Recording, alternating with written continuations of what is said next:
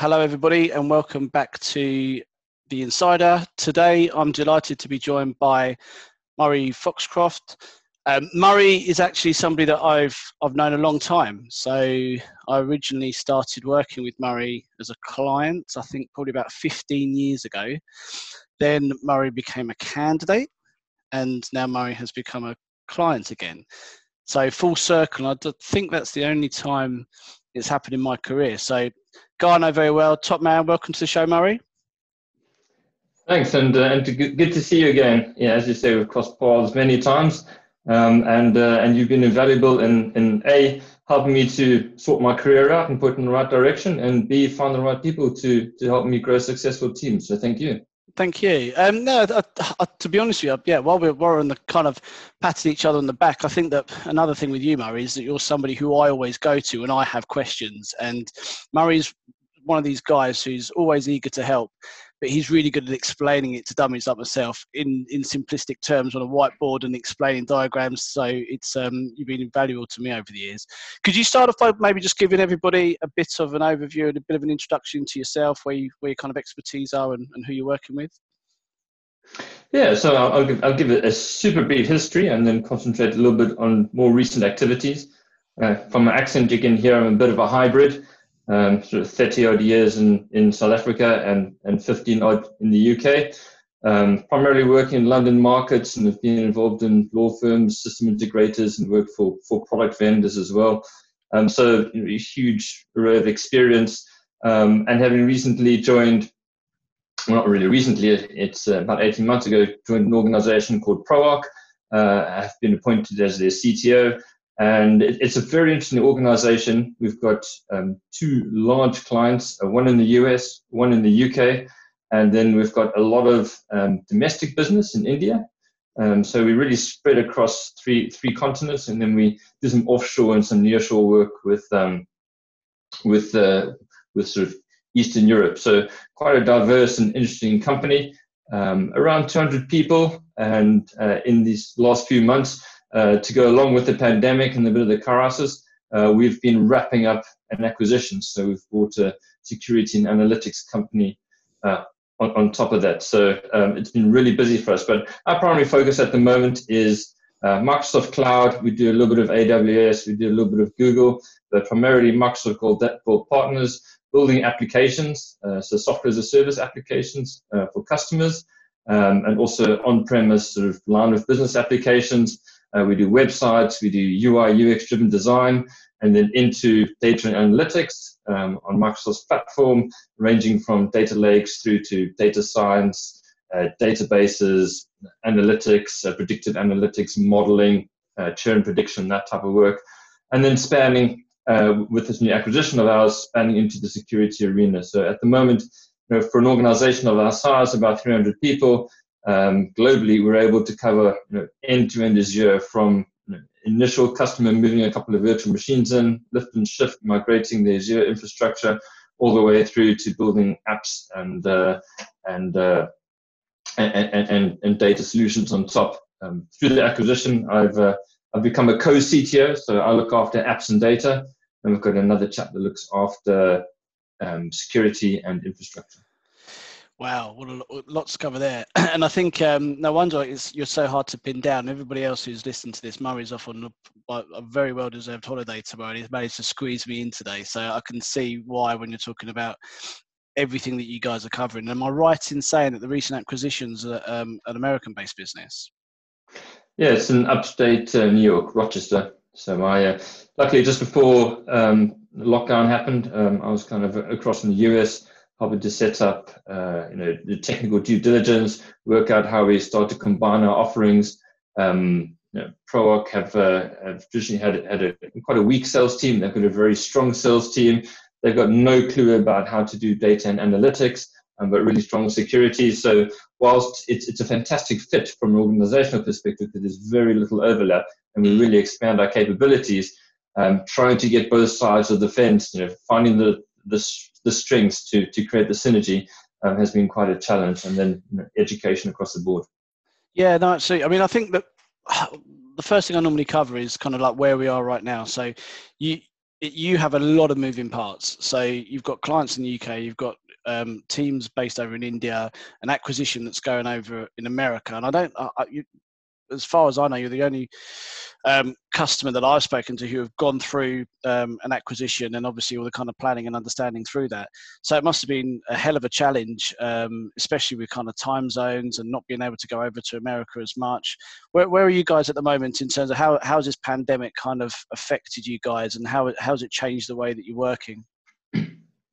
Um, I, I think there's there's two two two carriers, maybe even three carriers that, that you can break it into. Um, from us, our major customer base sits in management consultancy, uh, energy and utilities, and um, and and whilst those organisations have maybe felt some of the impact, um, it's been nowhere near as severe as uh, you know travel, uh, automotive, uh, hospitality. Um, those type of you know hotels, pubs, etc. So we've been we've been slightly protected. Um, we've you know, I think when the pandemic hit, everyone is everyone went into emergency planning and what's the worst case scenario, what's the best case scenario, what is our plan, you know, in, in case we need to, you know, we need to um, how, you know, how do we put some money aside so we've got some cash to get through this in case we fall on hard times. Um, so there's there's, there's kind of this knee-jerk reaction of, of kind of you know, this immense amount of planning that we went through, uh, and as it unfolded and lockdown happened, um, you know our business has, stayed fairly static. So you know, a lot of planning, a lot of panic, um, but but no real impact. So um, I, I, think I think we've been lucky in that way. Um, so existing business for us has been you know, pretty much flat, and that's probably why you haven't heard much from me lately, Ben, because um, people are moving, they're kind of staying put, and, and, and our business hasn't really scaled up or down. Um, that said, over the last, I said the last two to four weeks, uh, things are really starting to ramp up for us. Um, the market's getting busier.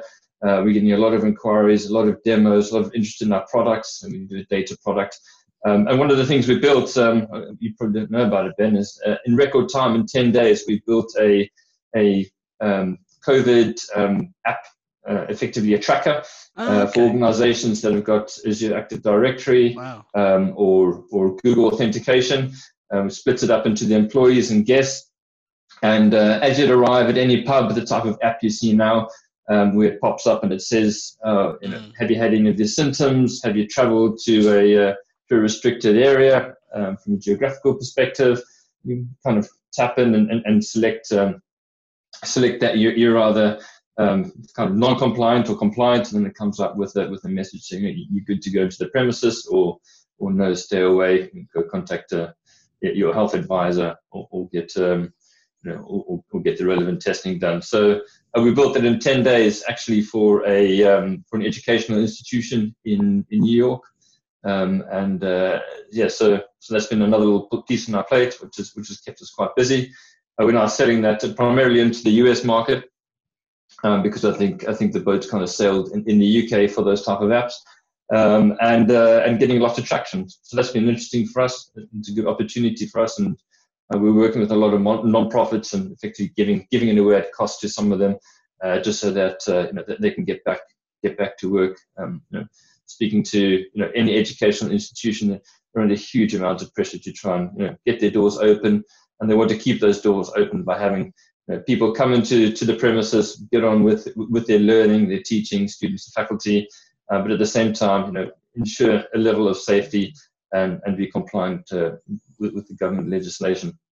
Yeah, no, amazing. I mean, I think that that's where consultancies can have, can have real value. Is um, you, you, know when you can do something really reactive. You know, so there's, there's, an issue, and what kind of you know solution can you provide to a client? And to be able to put something together in ten days must have been pretty hectic.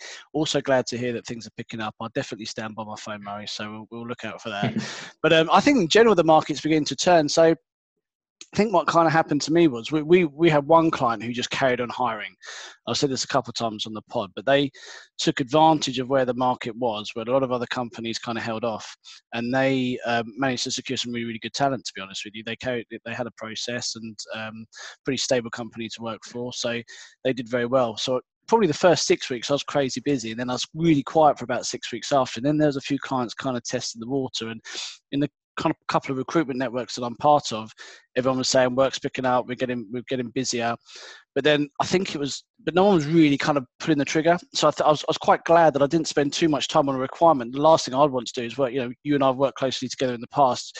You'll you'll come to me when you need help, um, but you're sure that you're going to hire. And I think a lot of the time there's a few customers out there who weren't too sure if we if we do if we don't and so there's a bit of movement in the market but it seems to have um, but it seems to come away the last week and a half, it's moving forward. So the last week and a half, out of nowhere, we've literally. It was funny enough. I went away for the for the weekend, and it's just sod's law. Before you go away, there's like ten jobs just jumped in. You know, so we're like James and I, my business partner, have been crazy busy um, this week. But it's it's it's a sign that things are moving forward.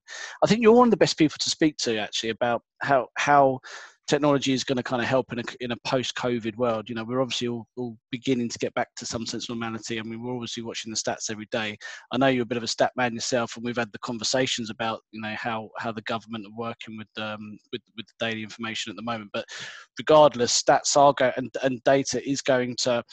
Um, influence how we move forward. It's it's determined how we live at the moment. How do you see this kind of evolving over the next maybe six months or so?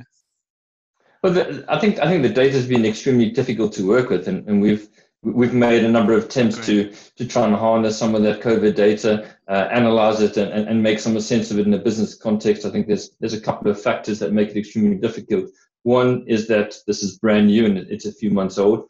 There's there's no previous pandemic. Well, there's been previous pandemics, but there's no previous pandemic that's got this level of data captured against it uh, in terms of global tracking. So whilst whilst there's there's a wealth of data out there, it's very difficult to understand, you know, the context of the stats.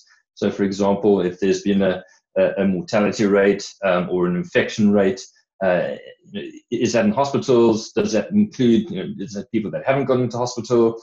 Um, is that in care homes? It's just it's very difficult to you know getting the context around the data um, is really what's required to make it useful. And, and in our analytics practice, and those are some of the constant questions that, that have come up um, is you know what is the quality of the data, what is the context, and, and what are the you know, uh, how can they apply that to to um, you know for example businesses use it's barely been even though it feels like a long time uh, it's it's barely been you know, just longer than a quarter uh, from a financial perspective. So to, to plot results and draw conclusions um, there's obviously the pandemic and then there's there's a hundred other factors in, in the market not, not least Brexit and, and other large um, you know changes that that are imp- impacting the landscape. So it's been very difficult to to kind of pull it apart and um, and and analyze that data and make some decent assumptions. So I think I think that data set needs to grow. We need to improve the quality, and then we can start feeding it into into some of our models.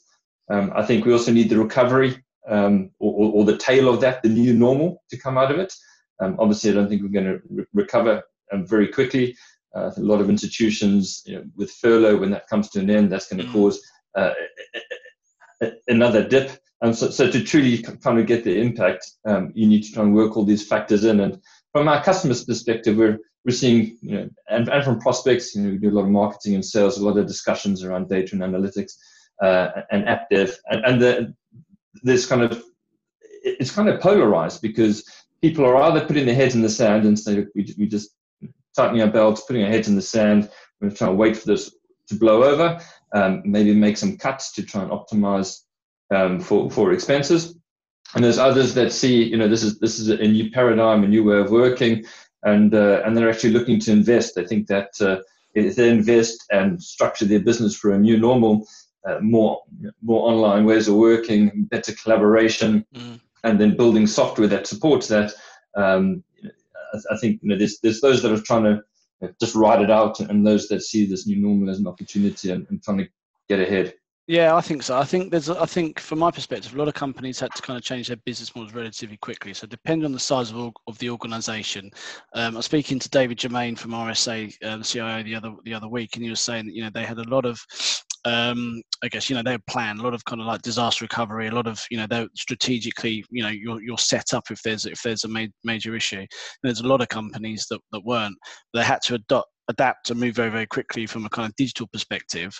I'm not just talking about kind of you know the infrastructure and the hardware of having people working at home. It's like the systems that you're using, and these guys had to upscale quite quickly. I think all of a sudden they've gone you know what, that wasn't too hard. Like we can actually, and like, how can we now evolve this and how can we move it forward? And it doesn't matter what kind of industry you're in. Um, so no, I can absolutely see that. Um, I think um, I, I, know you're busy, chap. I don't want to take up any more, more, of your time. It's fascinating listening to you talking about data. Um, it's obviously an area that's very kind of close and and and, um, and passionate to, to our business. Um, and yeah, you guys are, like I say, you're, moving forward. You're in the right space. I, I, I, can't believe how busy you are. You must be, you know. Please enjoy your um, your holiday. Um, where are you, where are you off to? Down to down to the coast. Down to Plymouth and go and soak up some of the British summer, although it looks fairly miserable from a weather perspective. But we'll make the most of it. There's a lot to do down there. It's beautiful countryside, so, so we'll, we'll be guaranteed to have some fun. Plenty of fish and chips. Indeed.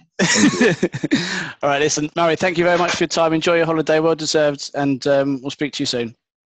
No problem. Cheers, mate.